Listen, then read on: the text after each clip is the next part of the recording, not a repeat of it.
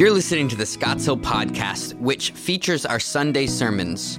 If you would like to learn more about what God is doing in the life of Scotts Hill Baptist Church, visit our website at scottshill.org. Enjoy and be challenged by the word of the Lord. Well, good morning. This is the last time that you will see that bump because we are finishing up our study on First Timothy this morning. And so before we begin that, I just want to give you a couple of other pieces of information that I forgot to tell you about earlier. And that is um, we are starting a Christmas series next week called Lost and Found. It's going to be a two part series leading us in up to Christmas. We have our Christmas Eve service services on Saturday evening, but we will not have any Christmas Day services on Sunday here at Scotts Hill. We will not meet together on campus, but what we will do is have a video for all of the families to tune into at a particular time, at the same time that we go on live at 9:15. You can join with us. There'll be a devotional thought for you and your family as your family gathers together to worship and then enjoy the day. We will um, move back to our regular schedules on New Year's Day. We will have services, we'll have preaching, we'll have everything else, but on Christmas Day this year we will not have services. It gives all of our families an opportunity to travel and be together. You know, when people give last words, they're really pretty significant. And so, what I did this past week, I looked through, um, Googled a number of famous people who had last words. It was said of P.T. Barnum, his last words were, How are the receipts today? Then there's another interesting fellow by the name of Jack Daniels. His last words were, How about another drink? And then I found out this one particular guy that says that rednecks' last words are always, Hey, watch this. And some of you may have done that. And then there are serious people who have some last words. Billy Graham, his last words were, Glory glory, glory. My mom, when she was on her deathbed, her last words were, I see Jesus. And so, last words are significant because they really speak about the things that have been really seriously important in our lives. As we come to 1 Timothy and get in chapter 6, we're going to be in verses 20 and 21, just two verses today. And the Apostle Paul gives to Timothy, and he gives to the church, and he gives to you and me some of his last words of instruction for the church. So if you would, take your Bibles, 1 Timothy chapter 6, beginning in verse 20. We're going to look at those, but I want to remind you of where we've been. As we looked at this letter, we saw that this is one of the most prescriptive letters in Scripture about how the church is to function. So, First Timothy really is a letter for the church, but not just for the people in Ephesus 2,000 years ago, but for Scotts Hill today. And so, as we looked at this letter, we saw that the key verse was chapter 3, where he says that he wants to teach us how to conduct ourselves in the household of God. And in this letter, we can break it down into three pillars. And I've said this before. Those pillars are guard the gospel. He begins with this in chapter one, he ends with this in chapter six. This is a serious thing to guard the gospel. Secondly, to govern the church. And in chapter three, we see all the ways that God has given to us for the church to be governed with biblical, godly leadership. And then we looked at guide for godly living. All through this epistle are guides for godly living. But today, as we wrap up this series, we want to look at the last words that Paul gives to Timothy. Now, these certainly are not the very last words that Paul gives to Timothy because he writes another letter. Second Timothy is Paul's very last writing before he's executed. And it is again addressed to Timothy. And he covers some of the same things over and over. But in this passage that we read today, consider as Paul is speaking to Timothy, as he's speaking to you and me, these last words. Here's what he says O Timothy, Guard the deposit entrusted to you. Avoid the irreverent babble and contradictions of what is falsely called knowledge, for by professing it, some have swerved from the faith. Grace be with you. Join me as we pray. Father, thank you for your word. Thank you, Father, that even when we read closing statements like this, we can read them so simply and passing and not even think about the depths of truths that you have for us. And I pray, Father, that as we unpack these two simple verses, that you would challenge our hearts today as we continue to desire to be everything you want us to be as a church at Scotts Hill. And we pray in Jesus' name, amen. Now, in these two verses, the Apostle Paul does four things. First, he begins by sharing something of his heart, and we see his emotions. And then he gives two charges to Timothy and what he is to carry out. And finally, he concludes it with some reminder for us of how we are to live for his glory in the church. So there are just simply four points that I want to give you today as we wrap this up. The first thing that we see in this passage is that there is a devotion to be followed. There's a devotion for people that Paul lays out for us that should be a reflection in our hearts of how we really genuinely care for people. The Apostle Paul genuinely cared for Timothy. Matter of fact, the letter begins, he says to Timothy, my true child in the faith. He's saying, You're my true child. He was not just a convert of the Apostle Paul, he was not just a disciple of the Apostle Paul. He became intimately acquainted with Paul in all of his ministries, a partner as he served together in the ministry, a devoted follower of Christ whom Paul can leave behind in a church in a pagan area that was suffering and attacking him. He said, You are my true child. But then he concludes with these two words, Oh, Timothy. You know, a lot of times we'll read these words and we'll read right past them. But there is so much emotion in those two words, particularly the first word, oh. Let me tell you what he's not saying to Timothy. He's not saying, oh, by the way, Timothy, guard the deposit entrusted to you. That's not what he's saying. He's not saying, well, listen to me now, Timothy. You must guard the deposit that is entrusted into you. He's not saying it that way. The way he's saying is with incredible emotion. It is as though the Apostle Paul is saying, Oh, Timothy, Timothy, listen to me. If there's nothing else you hear, oh, Timothy, listen to my heart. And here it is guard that which has been deposited into you. Avoid Timothy at all costs. Oh, Timothy, if you don't hear anything else, Listen to this. Do you hear the emotion that's pouring into it? It reminds us of the Lord Jesus as he's coming into Jerusalem on that donkey. In Luke's gospel in 13, he says this. He sees Jerusalem, he says, Oh, Jerusalem, Jerusalem, the city that kills its prophets and stones those who go to it. Oh, how I've longed to gather you as a hen gathers her broods, but you would not. This is not something that is just a statement. This is something that is visceral. This is something that is deep. This is something that he cares so much about Timothy that he's poured his whole emotions into it. It reminds me of a parent who might be saying to their student who's going off to college, Oh, oh, listen to me, listen to me. You represent Christ well when you go there. You're going to be exposed to all kinds of lies and errors, but oh, oh, guard your heart at all things. It's the student pastor who's crying out to his students in the ministry, saying, Oh, listen to me. When you're on that campus, people are going to be watching your life. Oh, listen carefully, pay close attention.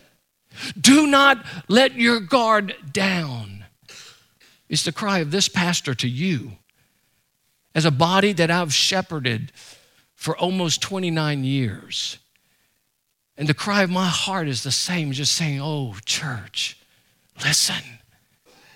What grace we have been given. What incredible blessings we have. What great opportunities we have to model Christ. Oh, walk in a godly way in this world that your life will transform others. That's the picture here. A couple of years ago, maybe a little bit more than that, my son Ryan and Katie moved from here and went to Atlanta. And while they were in Atlanta, Chris and I went to visit them on one occasion. And as we went to visit them, we stayed in their home and they said, Hey, we want to take you out to breakfast. We've got some special news to share with you. And so we go to breakfast, and Chris and I are thinking, what would the special news be? Are they moving away, going off to the West Coast like they had talked about? Or they're going to tell us that they're expecting, by the way, they are expecting, they will have their first child in February. So just want to let you know that. So what was it that they wanted to tell us? And Ryan, Ryan was really nervous. Now Ryan grew up in this church. He grew up in ministry, serving. He was on staff here. He went to seminary. He's got a master's of divinity degree. And so he's got all of these things. He went to Atlanta for the purpose of ministry, but during COVID it didn't work out. And as we're sitting at the table, he's really nervous and he says, "Dad, I, I got to tell you something." He said, I just don't feel at this point God has called me into ministry. And I hope you're not disappointed in me. And my heart's cry was just, oh, Ryan. Ryan, I can, I, I'm not disappointed. Ryan, listen to me.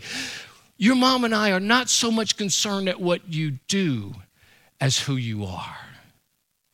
And you need to understand, Ryan, that there's no difference for a child of God between the sacred and the secular career. Because in Christ, all things are sacred. And I just told him, Ryan, don't you ever forget, your mom and I are always proud of who Jesus, what Jesus is doing in you. It was that cry. You know, so many times we have heartfelt cries about the wrong things. We have felt, felt, um, felt cries about our kids being well adjusted. Or maybe our children living as great athletes or getting the scholarships or that we could get that career. But how many times do we have that kind of passion for our spouses? How many times do we have that kind of passion for our children that we would cry over them at night? How many times do we have that passion for one another as believers in the body of Christ.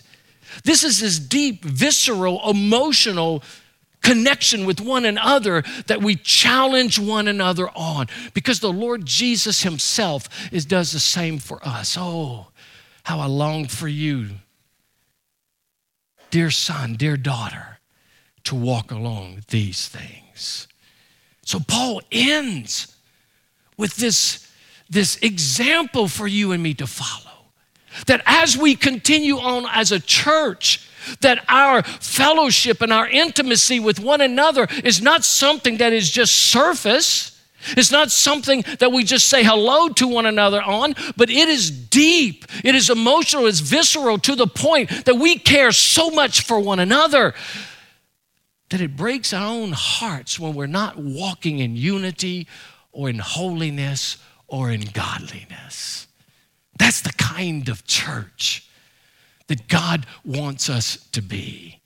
So there's a devotion for one another to be followed. How do you get that devotion? You pray for people.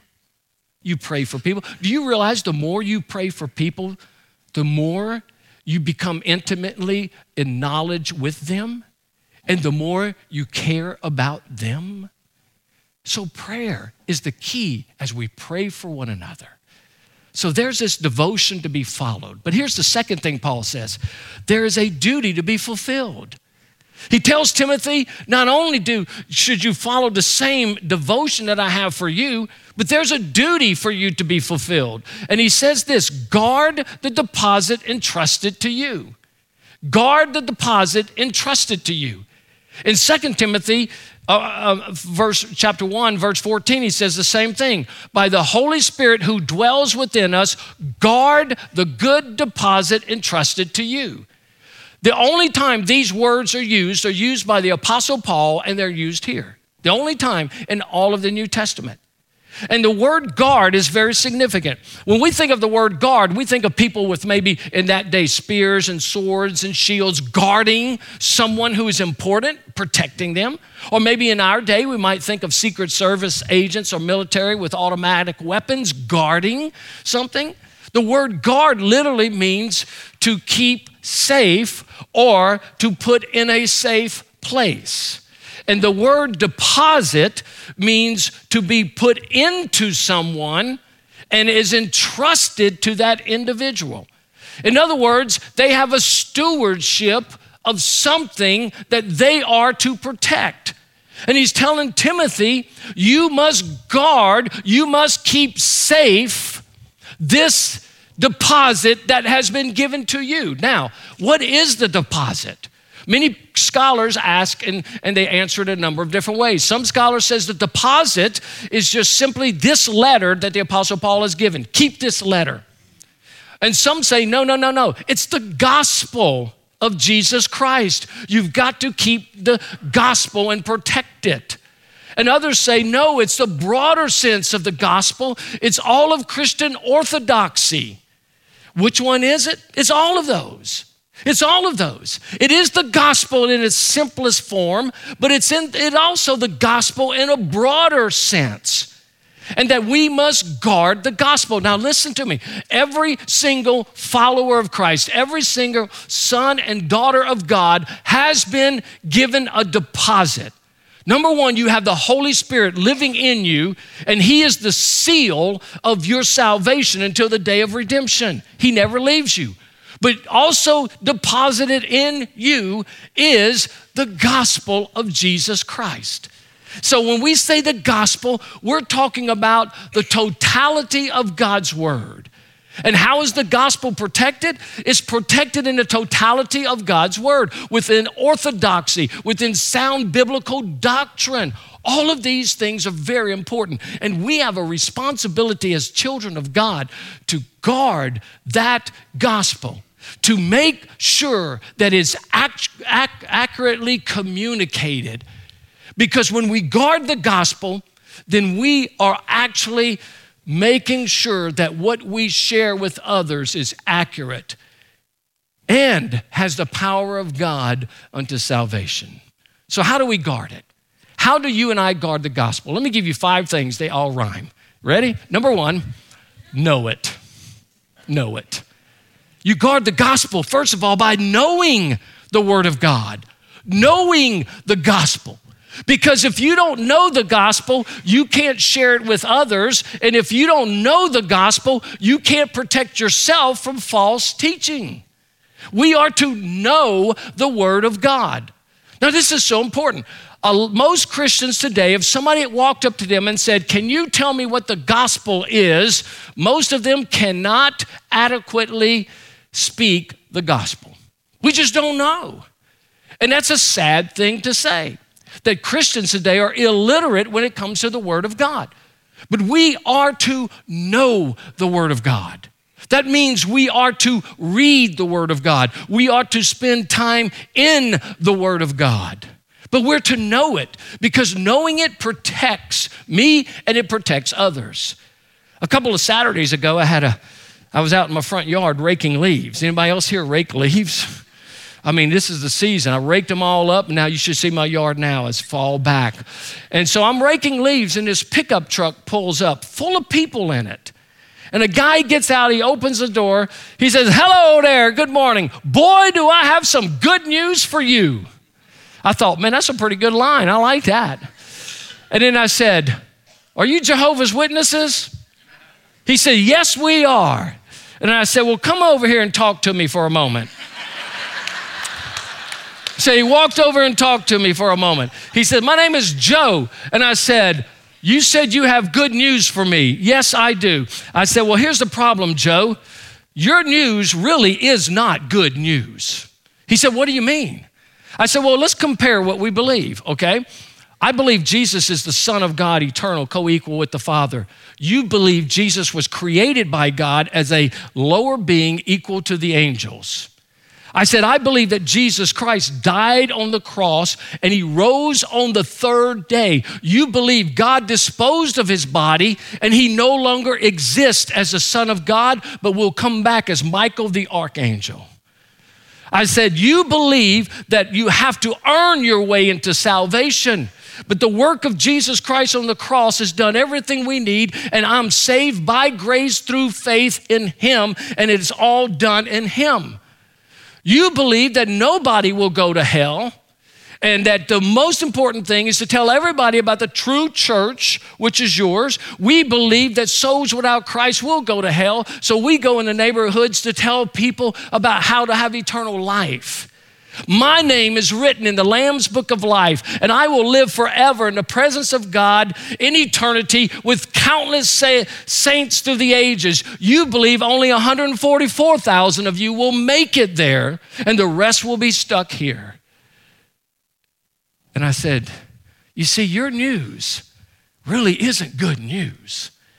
The good news is that Jesus Christ who is the Son of God, died to save sinners so we can be with him forever, period. I said, Who do you got in your car with you? He said, I got people I'm training today.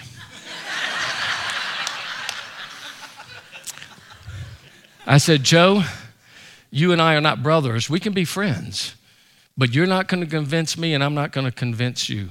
Only God can, and I pray that He does. He said, Thank you, boom, and drove off. Went to my neighbor's house and, said, Ah, don't go there, they go to my church.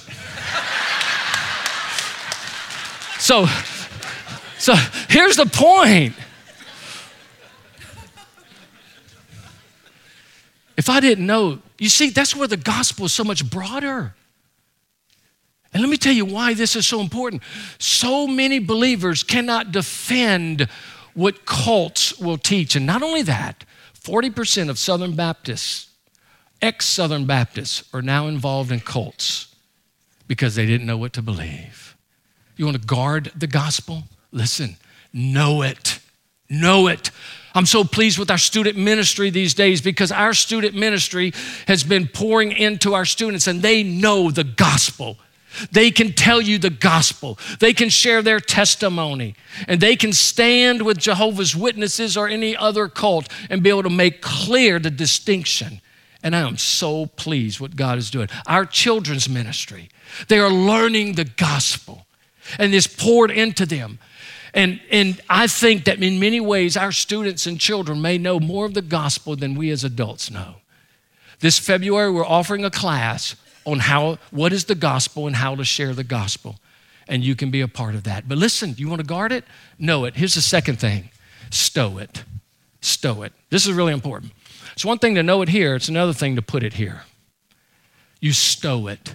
That means you read it and then you hide it in your heart. You meditate on it, you dwell on it, you think about it. I love what the psalmist says. He says that your word I've hidden in my heart that I might not sin against you. There's an old saying that went like this The Bible will keep you from sin, or sin will keep you from the Bible. It is absolutely true. And when you and I take the Word of God, listen carefully, and hide it in my heart, when circumstances come up and difficulties come up, or maybe questions come up, our heart goes to what we know of God's Word and it comes out. Last week, I spent some time with a young lady by the name of Chandler. Wonderful, wonderful young lady.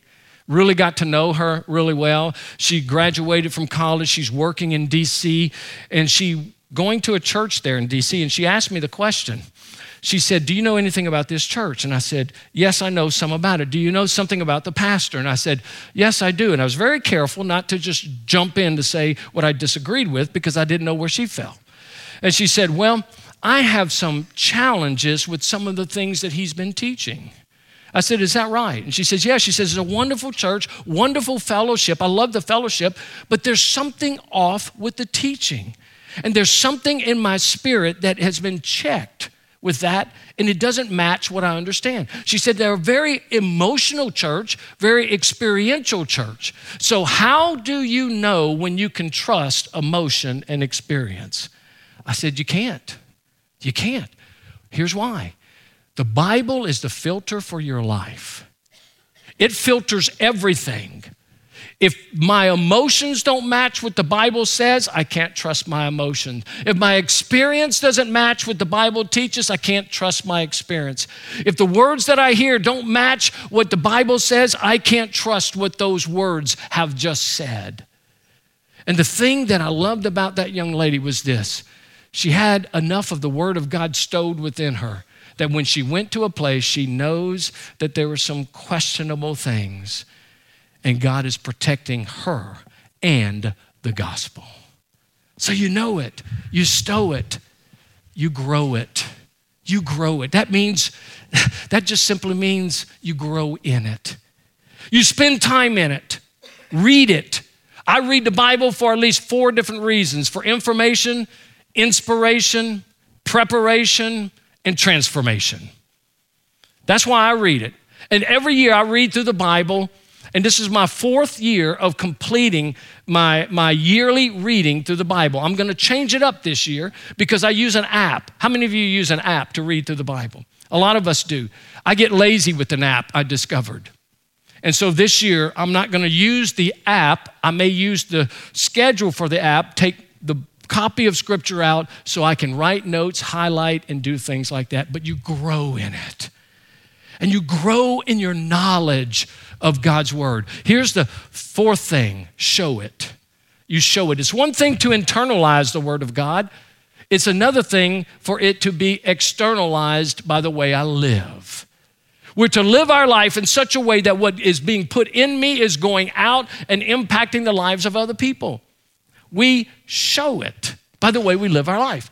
I love the story of a group of uh, Bible students who were in this coffee shop one day and they were discussing about what is the best translation to be used. One Bible student said, Oh, I believe the King James. I just love the poetic nature of the King James Version.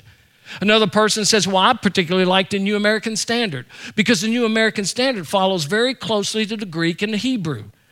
The young lady said, Well, I like the Message Bible because of its contemporary nature. And as they're discussing it, this old man gets up from his table.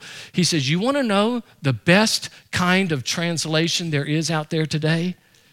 And they all listen. They said, What is it? He said, The kind that is lived.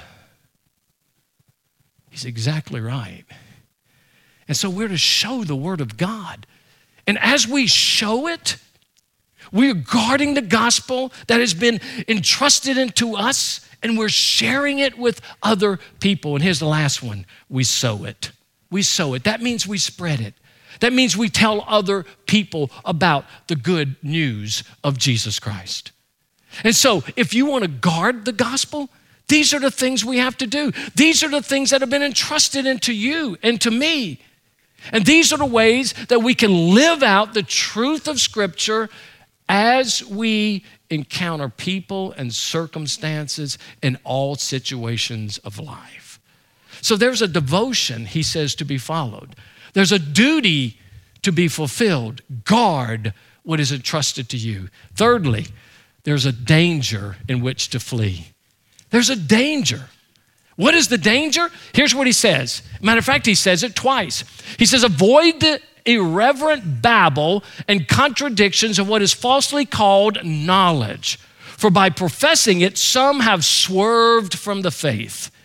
He says, Be careful, avoid these things. Matter of fact, he said it earlier in chapter 4, verse 7 have nothing to do with irreverent, silly myths. In other words, he's saying this put all of your focus on the truth of God's word, all of your focus on the centrality of the gospel, all of your focus on speaking truth that has been given to us by God in His Word. Stay away from all of the conspiracy stuff. Stay away from the myths and the silly genealogies. And it was very important because there was a group that was coming up in the church. He says, stay away from the so called knowledge. The word knowledge in Greek is gnosis. There was a group that later grew out of that called Gnosticism. And these Gnostics believed in just acquiring knowledge. And they had a mixture of Greek philosophy, Eastern mysticism, and Jewish legalism. In other words, they had something for everyone. He says, stay away from that silly stuff. Don't waste your time on stuff that will not make a difference in eternity. And Christians so many times can do that, and we get so sidetracked. Here's why the enemy wants us to be there so we could get distracted from the truth of the gospel that has the power of God unto salvation. I had a man come to my office one day. And he wanted to talk to me. He called me, he said, I got to talk to you about something. Man, this is so important. I need your help in this. I said, okay. He comes to my office. He says, Have you ever heard of the Mandela effect? And I said, Yeah, I heard something about the Mandela effect. And he says, Well, you know, it, it, the Mandela effect is when people remember things that are differently than what they really are. And, he, and the Mandela effect goes like this that most people think that Mandela died in the 1980s on Robben Island as a prisoner. A lot of people say that. But the reality is, he didn't die until 2013 as a free man. And so the Mandela effect is a real phenomenon where people forget certain events, dates, and the ones that they remember they think are accurate, but it's not real. Let's take a test right now on this and see how well it works. I got some products here for you. Okay, is it Jiffy peanut butter or Jif peanut butter? How do you remember it? What? How many say Jiffy? Raise your hand. Okay, how many say Jif? Okay, it is actually Jif peanut butter, but most people would say Jiffy. All right, this is a big one. Is it Berenstain Bears or the Berenstein Bears? How many say Stein? Yeah, you're all wrong. It's actually Berenstain. now, I know what one many of you want to do right now. You want to Google. Do not do this now. Is it Oscar Mayer or is it Oscar Mayer? How many say Mayer? You're wrong. It's actually Oscar Mayer. Go look at the package and you will see it.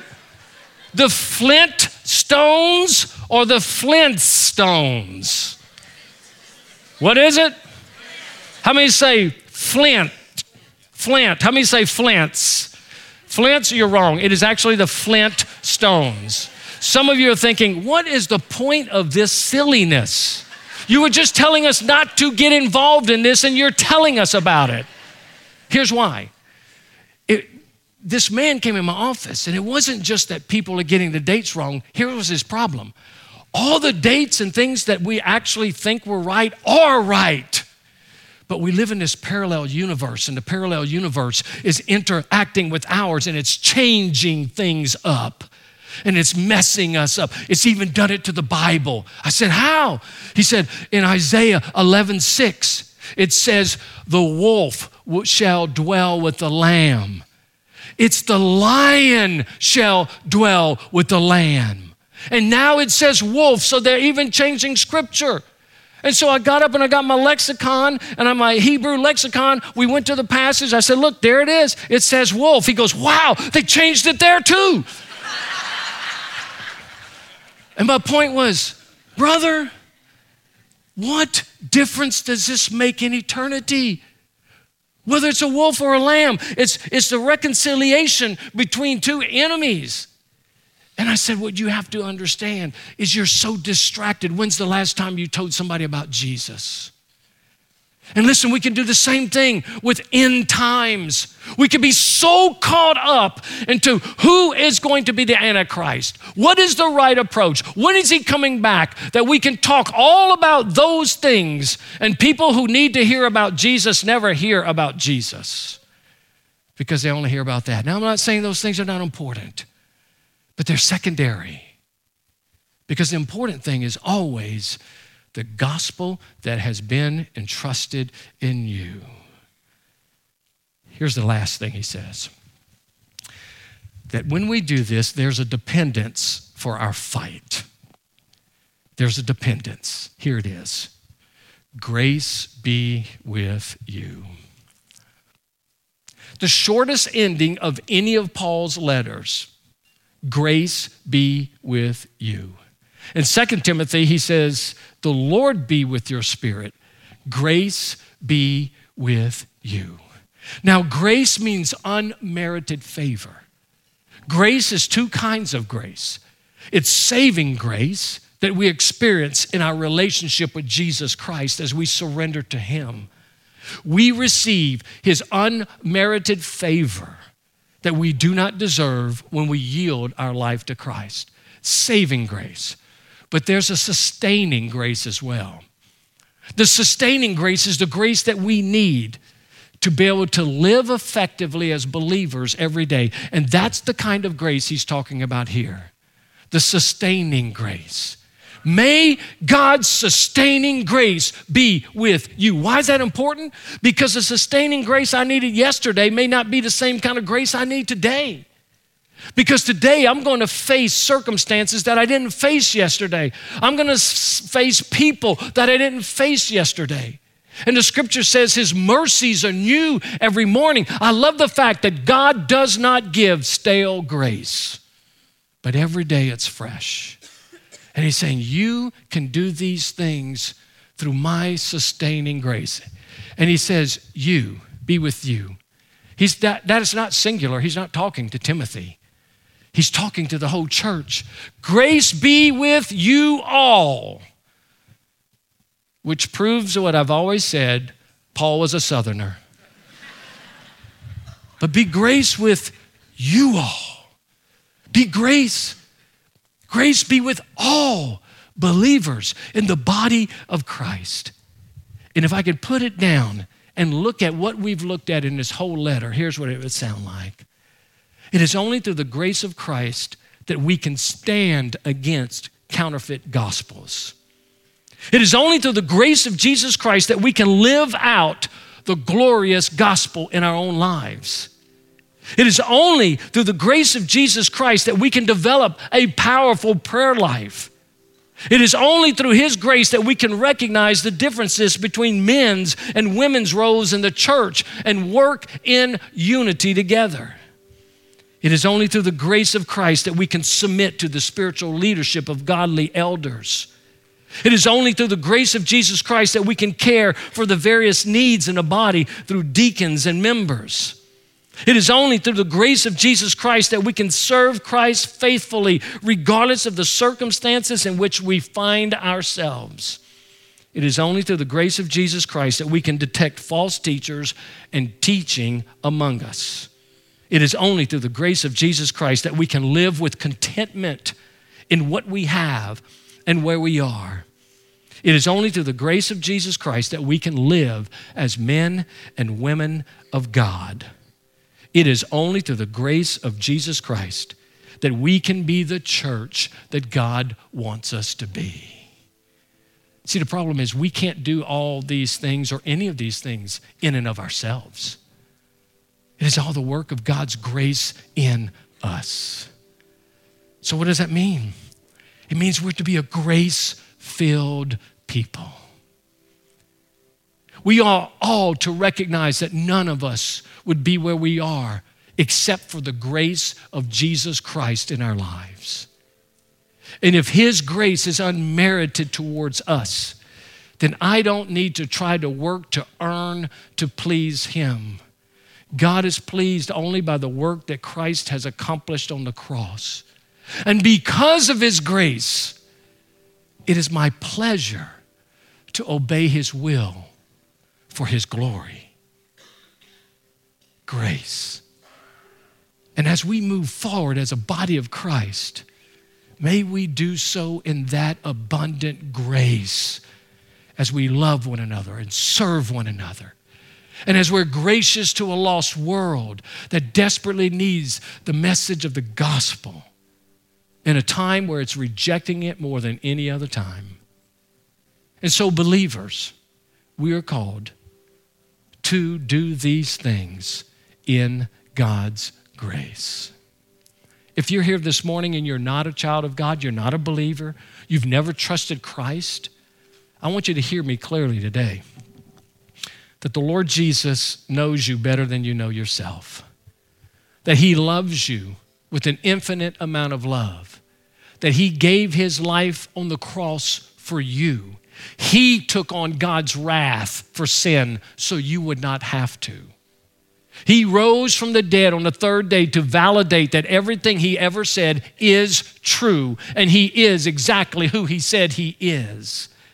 And he is alive today, and his desire is that you would come to him, that you would admit that he is Savior of the world, and that you are a sinner. And the only way you can be set free from those sins and addictions is to surrender them at the feet of the Lord Jesus. Jesus is the only one in the universe who wants the junk of people's lives so that they may be made whole.